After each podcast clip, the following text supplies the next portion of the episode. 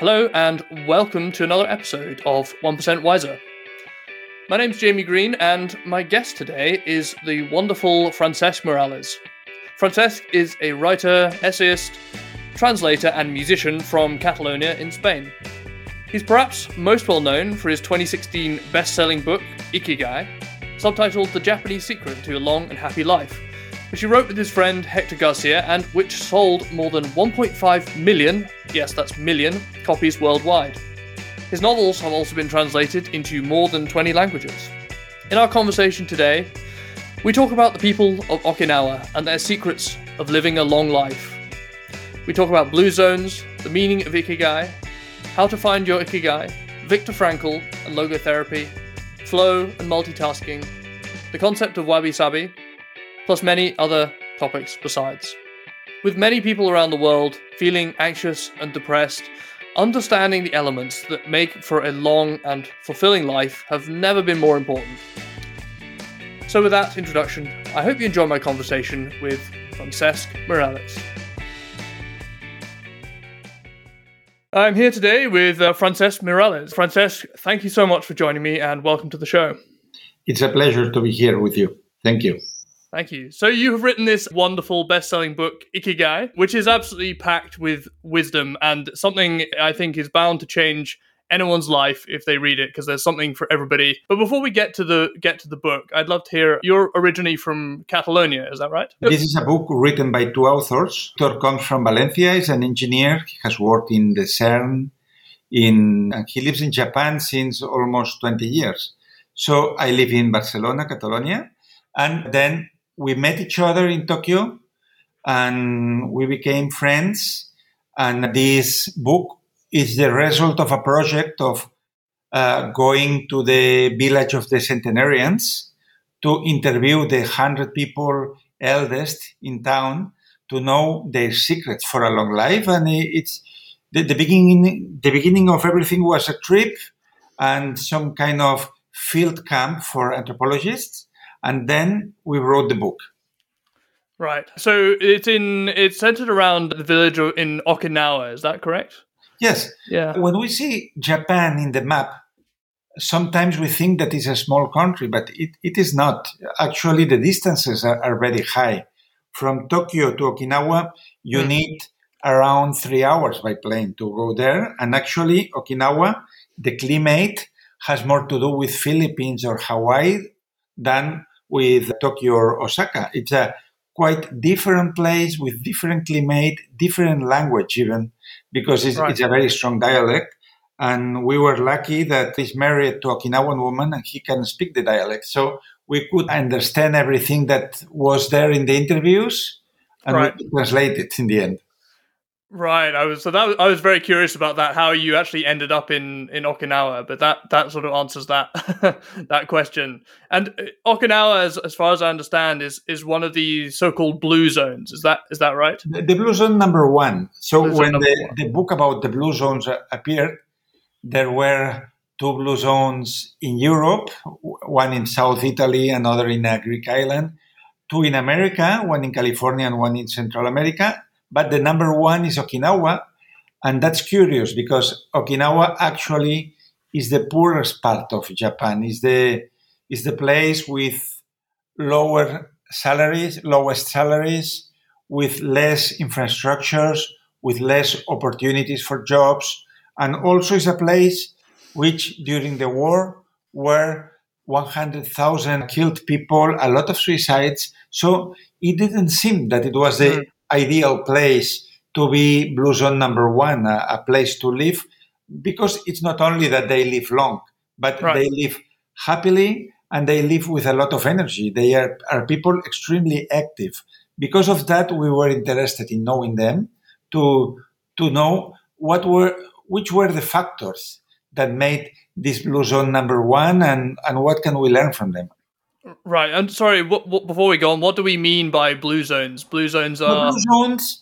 It's a model of places in which it's much easier than in the rest of the world to become hundred. So they have things in common. The five blue zones, and and I guess that after the pandemics, it should be studied again because maybe some places that were blue zones. If we measure what happened, how many people died from COVID, may, maybe this ranking would change. But actually, what have in common all these five places of uh, of the blue zone? That are small places, villages in which people knew each other. They have a very strong community sense. The, nobody is alone, and you work with your neighbors, and you eat with them, and you celebrate with them. Second, these are places without stress and without technological stress. The first time we were in Ogimi, we couldn't even read our WhatsApps because there was no signal. So it's quite an analogic. Third, they eat things that they cultivate in the place. So it's also very organic, very natural, they, they very biological, the, the way of nurturing themselves. And fourth, they are outside most of the day, working in the in the fields, in the garden, being together, and because of that, they have good chronobiology. So the inner clocks are perfectly adjusted to the life clock, that is the movement of the sun. Right, right. So there's a lot of different elements there, and and we it, just to understand then this concept of ikigai is ikigai all of these concepts together, or is it specifically? Ikigai is one of the concepts. One Actually, of the concepts, right? When we were in Okinawa, before starting with interviews, we had five six months to read scientific papers, books, uh, interviews, different things that have been done there. For instance, the Okinawa diet is very famous, and there are doctors who go all around the world explaining it. Mm. And then we saw which factors were important for this longevity. First is what in Japanese is called harahachibu. It means uh, the law of 80%. So you must eat a little less of the hunger you have. So if you could eat five little dishes, you eat only four and you keep a bit of hunger for tomorrow, for tonight. And this, this has proved to be very important for the possibility of becoming 100 because people eating always a bit less than they would eat. There are some papers which say that you can enlarge your life eight, ten years. This is one thing. Wow. Second, to have a very strong social network, but a real social network, not the social media. People who you can touch, who you can talk with, you can share a table. And this is also very important because in Spain, there was a study done in the main cities and they were measuring loneliness of the old people and mortality. And they, the statistics said in the end that old people living alone in a small apartment in front of TV with a very sedentary life, this kills as much as smoking 18 cigarettes a day. So, and these people in Okinawa are not alone, they are in community.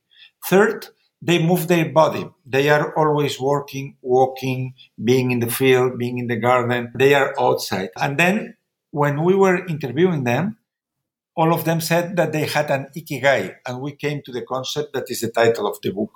The word ikigai is formed by two Japanese terms. Iki means life, gai means worth doing something. So the lit- literally it would be translated as a life worth being lived. So a life with purpose, a, a life with meaning. And that's the reason why these people are so happy to live always one day, one day more because they have activities, they have something that is very meaningful for them and it fills the day with happiness uh, and with contents actually. Right yeah. When i when i first heard when i first was reading your book i thought i sort of was thinking ikigai this this need to to kind of have this meaning of of life or the meaning to to get up and do things. And i thought to myself, gosh, that that's putting quite a lot of pressure on it, right? If you you know if you don't find your ikigai, then oh. then what happens, right? But but actually, maybe it's not quite. You said it can be something much more simple. This is interesting what you say. If you don't have an ikigai, you saw that in our book we dedicated a whole chapter to Viktor Frankl because he's the founder of logotherapy, that is the therapy of the meaning of life. And he had many patients who came to the consultation, to the praxis, and said, I don't have nothing to do, I don't have motivation, I don't have a special talent, I don't have a plan. And then what he said was, if you don't have a purpose in your life, your purpose should be to find your purpose. This is a purpose itself. Actually, if you don't have an ikigai, your ikigai can be searching for that. And sometimes this is more exciting mm. than finding it. Uh, it happens with trips. When you are preparing a trip, sometimes it's funnier what you are exploring. I right. will go here, there, than when you are there. so Absolutely, yeah. ikigai happens the same. If, if you don't have an ikigai, you can put a first ikigai in your map, and that is searching the way to find it. And, and we can talk about that if you want. Uh, the different ways we have to discover our purpose. Yeah, I'd lo- let let's come to that in a minute, but I'd I'd also like to just just to reiterate something I think that came to me in your book as well, which is some of the people you were talking about. This ikigai could be something as simple as as gardening. You know, they have a have a have their own garden and they work in the garden every day. So I I think that the way I read it, and thinking about there's in the West, there's often a lot of pressure to find your passion, right? And when we're talking especially about careers and work, people feel very pressured like i have to do what i'm passionate about you know and and i think that that can put a huge amount of pressure on like oh you have to find this perfect job but at the end of the day there are many jobs that maybe you aren't passionate about but still p- people need to do them people need to to eat people need to to work. So what I took from your from your from the book was was that actually it doesn't have to be something it doesn't have to be this this really pressured thing you have to get perfectly right in your life. It can be something quite simple like gardening or yes. something yeah. It's normal that uh, when we were asking all these people in Okinawa what is your ikigai this is a little village agricultural village where they work they have fruit trees citrus they, they they work with that. So in this kind of place they won't answer that my ikigai is fine arts or it's cinema because there is nothing like that there. But if we ask for this same question in a city, what is your ikigai? We will gather many more different answers. So maybe it has to do with arts, with some personal skill, with something hum- humanitarian, working in an NGO, having a project. Maybe it's, it's a, a startup. There are many people who have an official job and besides they have a startup, a project, a blog, a podcast, everything, something that is alternative in the beginning, but that maybe with the years, in five, six, seven years can be your main activity. So, but actually, yes, your ikigai can be your garden, or if you are father right now, maybe it, it is your baby and, and, it will change in a couple of years. Mm. Right, so it can change over time as well, right? It, it can, different change. Actually, yeah. it's interesting that the the founder of anthroposophy, this German thinker Rudolf Steiner, he said that human life changes radically every seven years. So from zero to seven, you are the little child. From seven to fourteen, you, you are coming to the teenage age, and then you discover sexuality and new things appear. From 14 to 21, you are defining your career, your studies. So it's normal that we change priorities because we change ourselves. But there are differences. There are people who can keep the same ikigai all their lives. That's typical, for instance, from doctors, people mm. from the sanitary world, or maybe somebody that is very religious and dedicates his or her whole life to meditate or to something related with spirituality. But it's also very common that you take a pathway and after five, six, seven years, you are uh, bored with that. You th- feel that you have given everything you had and you need to start something new. So nothing, then from one ikigai to the next one, it's possible that you have to cross a desert in which you don't know exactly what you do, but you you are exploring that, and so you are in, in the way anyway. Yeah, that definitely resonates with me. I I, I feel like I'm somebody who really they they want to try everything. you know, I have this great I want I want to do everything and and try everything, which does make it uh, challenging, and I enjoy so many things in life that many many things I would say give me different give me meaning, but does make it harder to focus on different things. But for those people, you know, just to come back to what you mentioned before, I'm sure many people have asked you since you wrote this book, like how how do I find my ikigai? Like, and you, yes. you said before, you know, you had some thoughts on that. So I'd love to hear what, what, you know, if somebody comes to you and just say, I feel very lost, you know, you talked about Viktor Frankl and his advice for, for that your ikigai can be finding your ikigai or, or, you know, your, your, your meaning in that. But do you one, have. One thing you have just said, trial yeah. and mistake, the, the system of the science. If you are doing nothing, ikigai is not going to come to you. You need to to move on and try new things. And it means exploring new activities, knowing new people, traveling maybe. When you are traveling, you you see different ways of living. And maybe you're in a train and there is a photographer there or there is an artist or there is a journalist. And then you you are getting to know new ways of life, new looks. So this would be a very practical method. Open your anthems and uh, start trying new things to see if something resonates to you in a special way.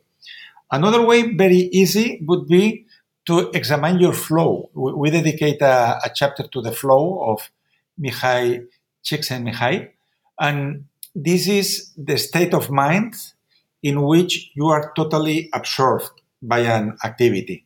So when you are doing something and you forget totally about the time you don't think of the past, you don't think of the future, you are not worried, you are totally fusionated with that activity. This is a state of flow, and it can be a clue that is this is your ikigai. And for instance, in the movie of Pixar, Soul, this jazz piano man, he is in flow when he's with his instrument and he is improvising, uh, improvising some new song. So this is another way to know. You, the problem nowadays is that people have many more interests than 50 years ago. Well, when I was 17 and I was going, trying to, to know what to do in university, maybe we had 30 options, 30 different studies. Now you have 3,000. Everything is so, there, are so many opportunities that you can come into paralysis by analysis. So what you could do is to do a ranking of activities that you love and put from one to 10 the level of flow that is given to you. And go for the first one and try to, to know if it's this. Another way would be to measure what is your element, what Sir Ken Robinson said in his book, that the water is the element for the fish, but every human being has an element, a situation, an activity, an environment in which you feel strong, you feel comfortable to do that, and you are good to do that. And so, Mm, for some people, their element can be working in an office, being together with other people, coordinating, motivating. For other ones, maybe their element is being alone, creating something to give it afterwards to society. So it's important to to ask yourself what is your element, where do you feel better? Where do you feel more creative, more more more creative, or more stronger? And then it's also what Randy Pausch said in his conference, the last lesson. He said he was a professor of the University Carnegie Mellon, and he gave a very famous conference some months before dying called "The Importance of Accomplishing the Your Child Dreams," something like that. And he said that when you are really lost in life and you think that you feel that you have lost your way, your track, you, sh- you should revisit your childhood and remember who you were because children are naturally linked to ikigai. They are doing what they love. They, they don't have filters as adults have. So maybe you can remember who were you as an adult, what were your dreams what do you what did you want to do and from there you can recover something that can be important for you that's a, that's a great point i wanted to be a fighter pilot so i think it might be too late for that so fight, pilot fight pilot yeah well pilot pilot i think then first thing to see top gun maverick yeah exactly i need to see that i haven't seen it yet yeah. have, you, have you seen it yes, it, for me, it's much better than the first one. Ah, okay. Yeah, I really it's need to. Very good. Very good. Go see that. Oh, there you go. yeah. Yeah. And, and so, you know, the other thing I was thinking is, you know, those are some fantastic ideas. I was recently reading. I'm not sure if you know the work of Cal Newport. You, have you heard of heard of Cal Newport? No, what, what is this? Cal Newport. He's an author and he's a computer scientist, and he has uh-huh, uh-huh. Uh, he, he has a book called so good they can't ignore you, which is kind of a, a, another. It's a it's a book about. He has many books around kind of career and around work. And like he has other books around sort of how how email has taken over life and things like this. But one one of his conceptions is that you know basically that you shouldn't follow your passion. That you should try to become really really good at something that is valuable to to society, and then you will you know th- through doing that you will you will kind of you will find a, a good career and, and things like this. So I was kind of thinking about that in con- contrast to Ikigai and whether or whether there is really a contrast there. Maybe, maybe there isn't. Maybe you know, following your passion, you mm-hmm. know, maybe developing skills that are very useful. It, it, can also be one way to find your ikigai. I'm not sure. Yes, because one problem that many people have is the multitasking. When you're trying to do many things at the same time, you lose power, you lose focus.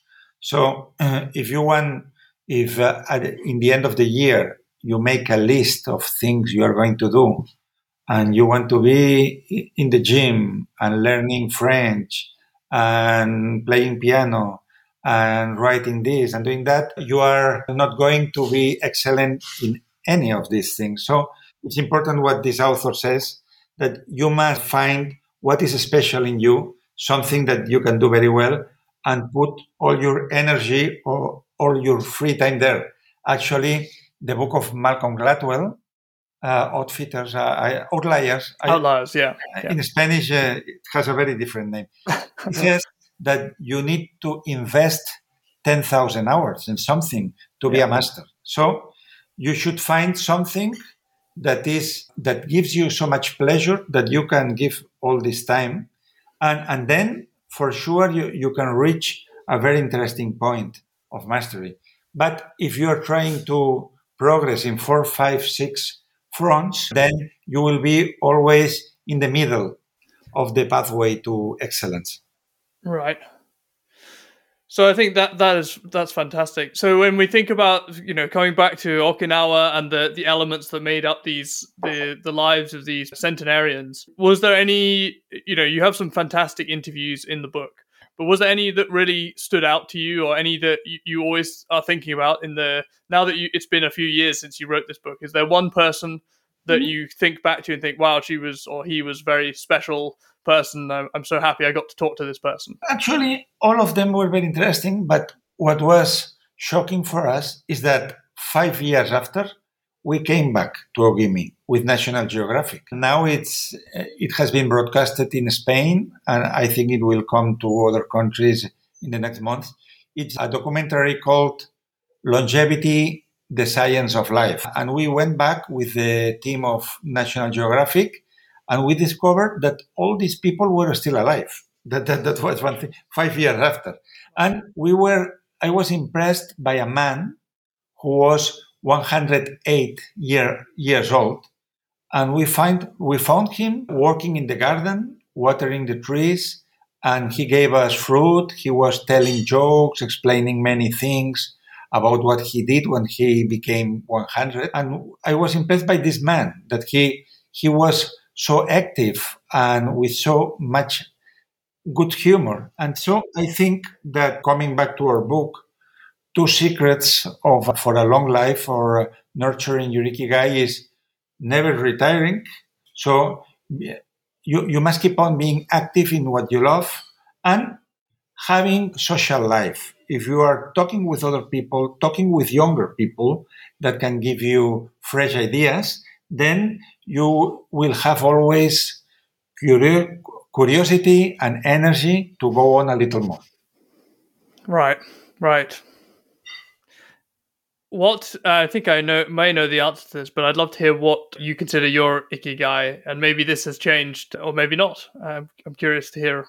Yes, I have had different ikigais through life. When I was 19, 20 until 27, I didn't know what to do with my life. Then my only ikigai was traveling. It was the only thing that I could consider a passion. And because of that, I stayed very long in university, like 10, 11 years, because I was quitting a semester, coming back. I was working in very simple jobs like a pizzeria and a bar, a camping, uh, I don't know. Uh, and then I was gathering a, a, bit of money and going two, three months, four months to some project. So my first ikigai was traveling. My second ikigai, after finishing the the the study of German literature, I was teaching German in different schools, and it was an ikigai during two three years. But then I discovered that I didn't have enough vocation to repeat year after year the same contents because I was working always with beginners. So I got bored and I changed. Then I had an ikigai of translator. I was translating books during two, three years of my life. Then I had an ikigai of, of editor, publisher. I worked in a publishing company also three, four years. Then I had an ikigai of writer and I was writing a lot. Nowadays, writing is maybe what I do in 10, 20% of my life. But I spend more time giving conferences or giving interviews or writing articles, maybe. So I would say that nowadays my ikigai is helping or other people to find their ikigai. That's fantastic. What a what a what a gift to the world. Are there any other you you, you know you, there's some fantastic things you've learned obviously from from this experience. Have you been to any of the other blue zones? Not yet, but I would love to. Yeah, especially Greece because I love Greece. I, I, I know many islands, but I think the one quoted in the blue zone is Ikaria, and I haven't been in this one. Actually, it's called also the the island of the centenarians. So it has a similar name than Ogimi. And I would love to go there. And actually, in any, in, in every country, there is some region or some part with very old people. In Spain, in the center of the country, Castilla, mm-hmm. there are uh, rural villages where only four or five people are remaining there. Places where they have animals, cows, pigs, maybe some cultivations. And in these little villages of five, six people, there are many centenarians because they have a similar way of life than the one in Ogimi or in the other blue zones. So actually, every country has little blue zones. Right. Are there any other Japanese concepts that you learned or that you yeah, have? Many. Uh, you, actually, yeah. after writing Ikigai, and before writing Ikigai, I was writing novels about Japan. I was writing articles. I, I always love to study the Japanese traditional arts and the Zen philosophy. And so we can mention two or three concepts more that are interesting for everyone. One is wabi sabi.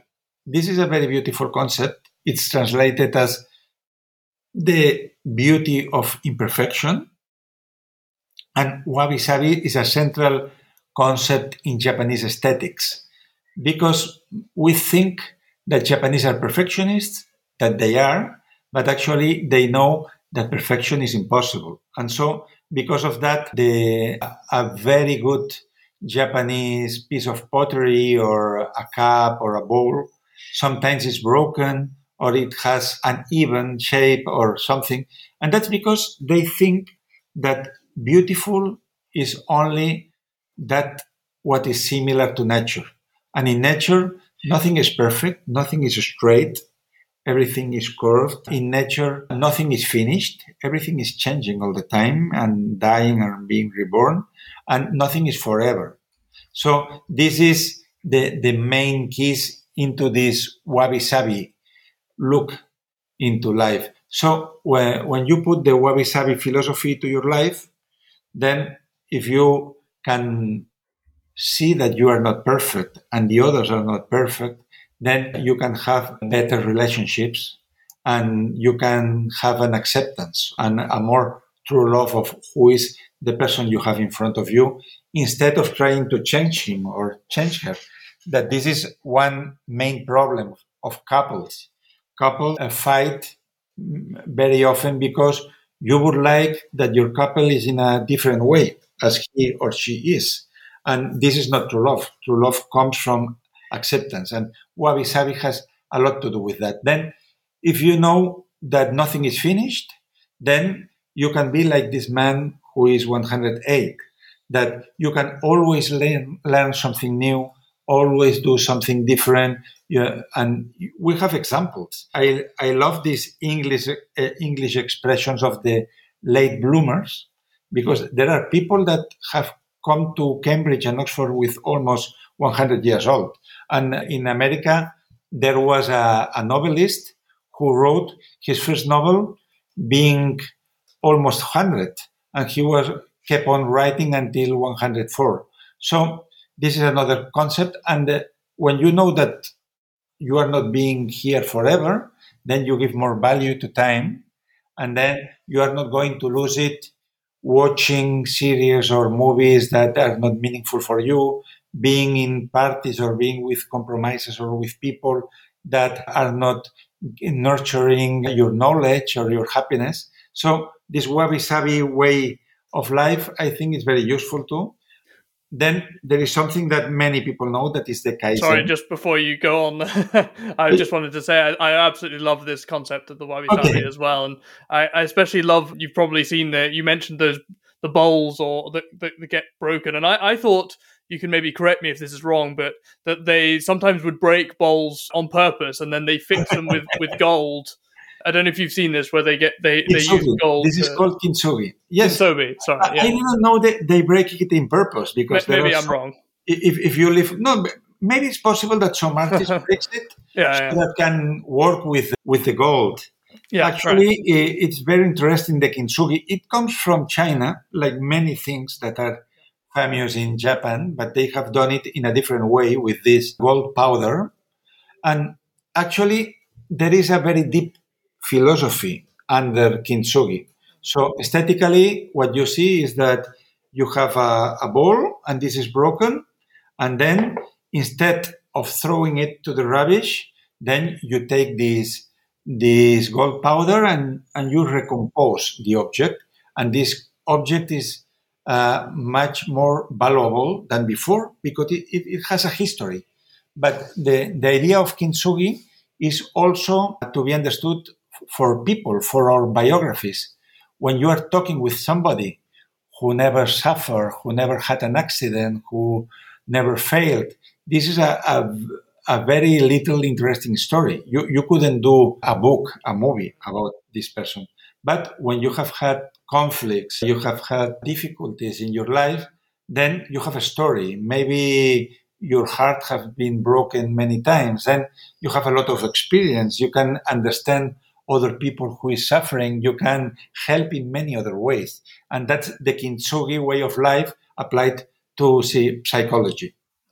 Yeah, that's a great philosophy to keep in mind, especially if you're going through a period of suffering or you know you're you feel like things are not working you can kind of use this philosophy and, and look at your life say well you know it will it will make a good story or i will learn from this experience and you know and, and also the concept of wabi sabi that there is no no such thing as perfection in life as you say yes that's it and then it's very well known the kaizen that is the doing something small every day to have a constant progress instead of trying to to do a lot of things in a weekend and then you don't do anything else. And so putting one percent, like your program, a one percent of progress every day, and then in 100 days you are much further away from that.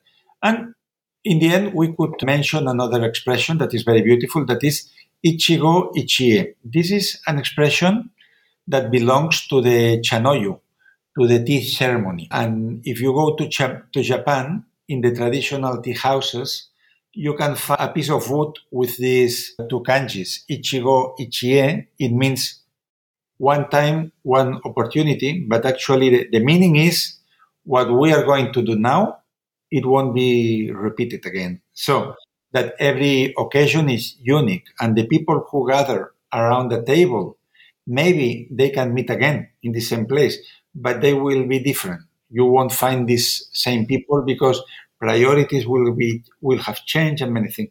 And so when you go to, to the Chanoyu, to the tea ceremony, this Ichigo Ichie message is like an alert for everyone to be focused, to be mindful in what they are going to do so that they can take this hour that we are sharing for a future memory of something that is very precious for you.